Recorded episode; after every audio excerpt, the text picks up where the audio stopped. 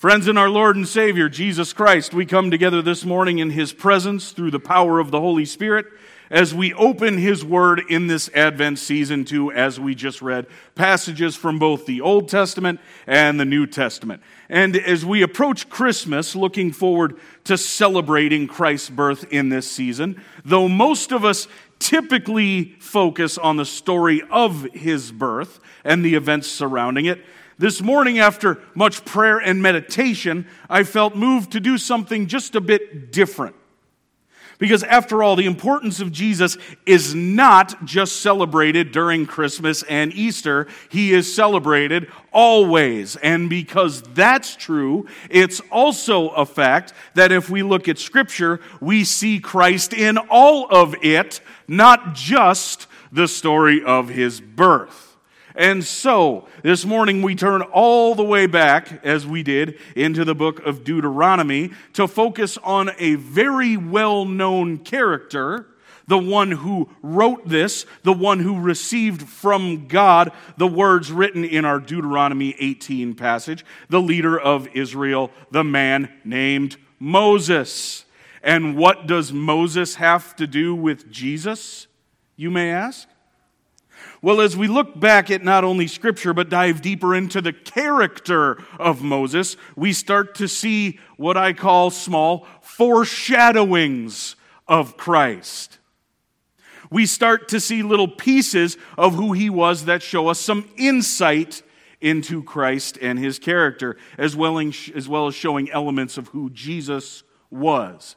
And in doing so, it connects us here today not only to one another, but connects us through Christ all the way back to the Old Testament, pointing towards Him. So, in short, this morning, we're focusing on how, even all the way back in the Old Testament, we see Moses a foreshadowing of our Savior, Jesus Christ, as our prophet, our priest, our leader, and our intercessor. But this begs the question who exactly was Moses? Well, it just so happens that in our passage from today, we see a few answers to that very question, starting with verse 15. It says, The Lord your God will raise up for you a prophet like me. That's Moses talking about himself. From among you, from your brothers.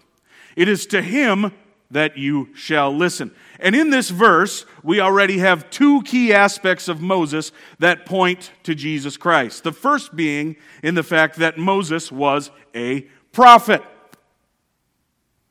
Now, a prophet is someone who, in the simplest definition, proclaims the will of God.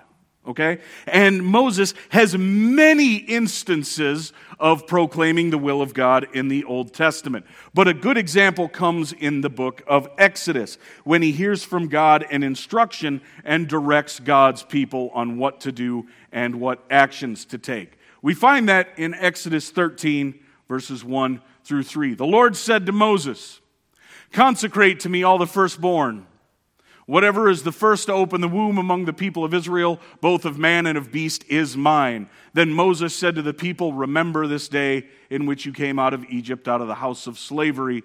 For by a strong hand the Lord brought you out of this place. No leavened bread shall be eaten. So we see that Moses directs God's people what to do, but there is also another characteristic that our Deuteronomy 18 passage has, which shows us a bit about Moses, which is the fact that the prophet whom Moses spoke about would be a man of Israel and a man of the people. And in fact, this is exactly what Moses was a man of Israel and of the people. We find that in Exodus 2, verses 1 and 2 and 10. Now, a man from the house of Levi went and took his wife, a Levite woman. The woman conceived and bore a son, and when she saw that he was a fine child, she hid him three months. When the child grew older, she brought him to Pharaoh's daughter, and he became her son. She named him Moses because, she said, I drew him out of the water. And already, before we even move on from the first verse of Deuteronomy 18, we have seen two separate ways in which Moses acts as a foreshadower of Jesus Christ, carrying the characteristics of Jesus. How? Well, like Moses, Jesus is not only a prophet, but in fact, he is the ultimate prophet. For just as Moses speaks on God's authority to the people, Jesus speaks for the Father by his authority to the people. And we know that from scriptures like John 8, verses 27 and 28. They did not understand that he had been speaking to them about the Father. So Jesus said to them, When you have lifted up the Son of Man, then you will know that I am he, and that I do nothing on my own authority, but speak just as the Father taught me. Which leads to the second foreshadowing of Christ. For just as we outlined that Moses, as prophet, was both of the people and led the people, Jesus also does these things, being in the line of David to lead God's children. Micah 2 tells us that, as well as Matthew. But you, O Bethlehem Ephrathah, who are too little to be among the clans of Judah, from you shall come forth for me one who is to be ruler in Israel, whose coming forth is from of old, from ancient days. And then Matthew tells us now, after Jesus was born in Bethlehem of Judea, in the days of Herod the king, behold, wise men from the east came to Jerusalem, saying, Where is he who has been born king of the Jews? For we saw his star when it rose and have come to worship him. So both these men, Moses and Jesus, were prophets. Both are born of the people, called to lead the people. That is two similarities already where Moses foreshadows Christ. And as our Deuteronomy passage tells us, as prophet and leader, Moses was called to speak the truth of God, which is why we know this when it says in verse 18 from Deuteronomy. I will raise up for them a prophet like you from among their brothers, and I will put my words in his mouth. And then there was a bit of a technology problem, so we're going to move on real quick.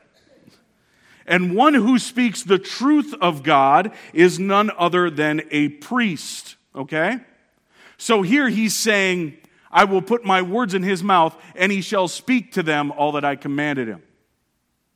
So that is God saying to Moses, the person that will come will not only act as prophet and leader, but also as a priest, just like you, Moses. And there are many times in which Moses acted in the role of priest. Exodus 19, for example.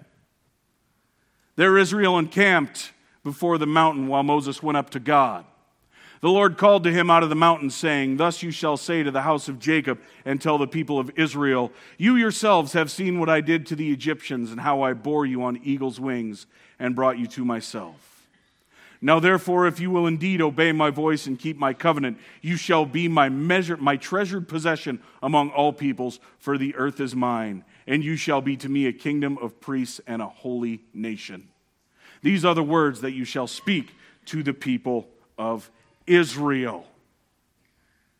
And as priest, one of the charges was to, at times, pass judgment upon people. In other words, to act as a ruler to the people of God, such as Exodus 18. It says, The next day Moses sat to judge the people, and the people stood around Moses from morning till evening. And these, this aspect of him was to rule God's people. And these aspects of both king and ruler start, to sound an awful lot like what Jesus accomplishes through both his earthly ministry and his death on the cross for the sins of mankind. We find that in Revelation 19 15 and 16. From his mouth comes a sharp sword with which to strike down the nations, and he will rule them with a rod of iron. He will tread the winepress of the fury of the wrath of God the Almighty. On his robe and on his thigh he has the name written King of King and Lord of Lords. And so, already this morning, my friends, we find that in this one short scripture here in Deuteronomy, that Moses himself both states outright and emulates the characteristics of the chosen one to come. We have seen four different ways in which Moses foreshadows Jesus Christ, because both act as prophet, speaking with authority by the Father. Both act as priest, speaking the truth of God Almighty to the nations both act as leader, and in the case of God Almighty, and both rule of the kingdoms of which they have been given. And in all of these things, I see nothing but beauty. Because I'm overwhelmed and amazed that we have such an awesome God that not only prophecies of the Savior would come to pass, thus intertwining Scripture with itself, but I'm amazed at how our Lord Almighty, the Father, the Son, and the Spirit work together in order to even all the way back to Moses inspire in God's people the very ways of Christ. So much so that even when we look back at Moses, the character, we see the majesty, the power, the glory of the Lord manifest in all of Scripture, in all of history. And it is in all of these things shown in Moses and others that point to the fact that one day in a manger, a Savior would be born to be our perfect prophet, to be our perfect king, to be our perfect priest and our perfect ruler of everything and of everyone. And my friends, that is why we are here today praising his holy name for that very thing that was promised through Moses himself. That very thing, that perfect child has indeed been born only to die on a cross for our sins. That is why we are here. What a miracle it is that not only God's Word but even the characters in God's Word, all of them point to Jesus Christ. What a blessing. What an amazing miracle. And believe it or not, the good news still continues. The majesty of God, using the characters of the Bible, specifically in our case Moses, to point to Christ, still has one more amazing truth. And it comes in verse 16 of our Deuteronomy passage, which says this Just as you desired of the Lord God at Horeb on the day of the assembly when you said, Let me not hear again the voice of the Lord my God or see this great fire anymore, lest I die. Now, this may sound like a little bit of a different tone than the rest of the passage, but if we understand that Moses is speaking of a request of Israel way back in Deuteronomy 5, we get a bit of clarity as to why this is stated. Because Moses is referencing right after the Israelites received the Ten Commandments, and the presence of God was so incredibly powerful that they requested that Moses acted as a mediator between them and the Father. We know that in verses 25 through 27. Now, therefore, why should we die? For this great fire will consume us. If we hear the voice of the Lord our God anymore, we shall die. For who is there of all flesh that has heard the voice of the living God speaking out of the midst of fire as we have and has still lived? Go near and hear all that the Lord our God will say, and speak to us all that the Lord our God will speak to you, and we will hear and do it. In other words, God's people requested an intercessor between the Father and themselves. And my friends, even after all of these other ways in which Christ has been shown through Moses, he, acting as our perfect intercessor, is perhaps the most beautiful of all. For like Moses, Christ acts as our intercessor. But unlike Moses, Jesus not only advocated for us, but took the punishment deserved for us. First John tells us that specifically. My little children, I am writing these things to you so that you may not sin. But if anyone does sin, we have an advocate with the Father, Jesus Christ the righteous. He is the propitiation for our sins, and not for ours only, but also for the sins of the world. And in this way, not only is Christ prophet, not only is he king, not only is he priest, not only is he ruler, but he is intercessor. And as intercessor, he took the wrath of the Father and now appeals to the Father on our behalf. And he did all of this after he died for our sins. And believe it or not, there's still one more piece of good news. Are you sick of the good news yet? Amen, because I'm going to. It's going to happen either way. Here's the excellent piece, possibly the most best piece. For not only is the person of Moses who foreshadowed Christ, but the very words that were given to Moses by the Lord Almighty were, in fact, thousands of years later, fulfilled. Thousands of years later, the apostle Peter used this very passage, our passage in Deuteronomy 18, to show that Christ and Christ alone is all five of those things and more. And we find that in the book of Acts. Peter says this. Peter says, Moses said, The Lord God will raise up for you a prophet like me from your brothers. You shall listen to him in whatever he tells you. And it shall be that every soul who does not listen to that prophet shall be destroyed from the people. And friends, I find that this is the most beautiful fact of all.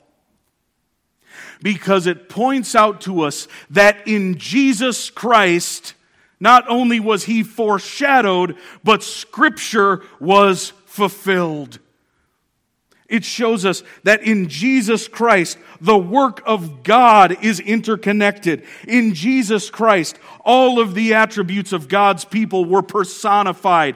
It is in Jesus Christ that we have our perfect prophet, our perfect priest, our perfect king, our perfect ruler, our perfect intercessor, and our perfect savior. This is Jesus Christ whom we worship. And all of the Old Testament, all of the New Testament, all of the was and is and ever will be, all that we have seen or imagined, it all points to the Lord and Savior, Jesus Christ, whose birth we celebrate in a lowly manger, only to be slaughtered as a sacrifice for our sins, incurring the wrath of the Father. And in doing so, he is raised victorious over death to conquer the devil and sin itself. That is our Savior, and it all points to Him. All of it.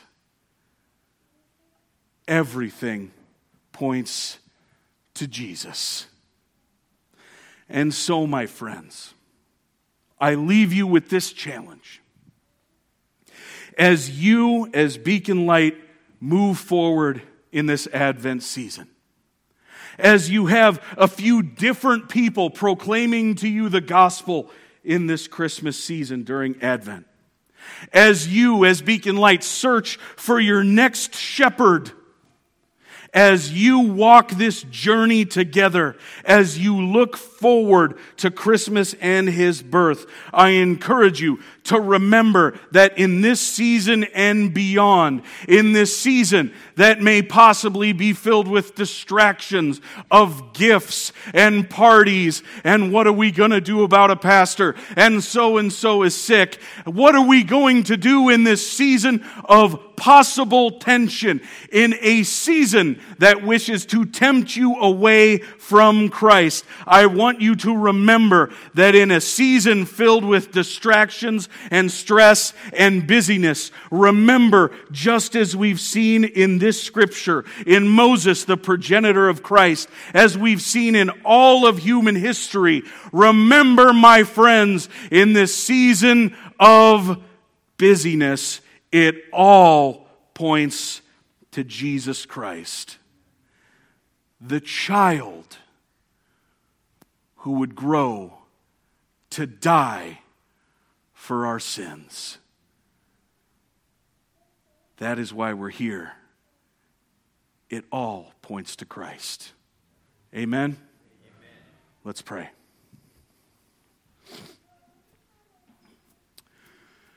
Father God, it is easy for us to get distracted with the trials and temptations of the world.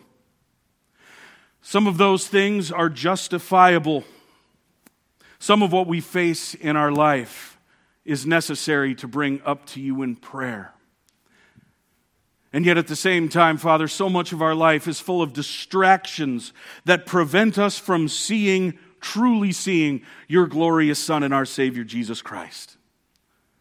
And so, Father, in this season and beyond, I pray that we here in this place this morning, we would be a people who, in the busyness, the chaos, the distraction of everything surrounding Christmas, we would be a people who looks forward to that day, celebrating the birth of your Son, Jesus Christ, who died on a cross for our sins. Because as Moses has shown us, and so many others before, and I'm sure after him, the fact is, Father, it's all about you. It's all about your Son, Jesus Christ.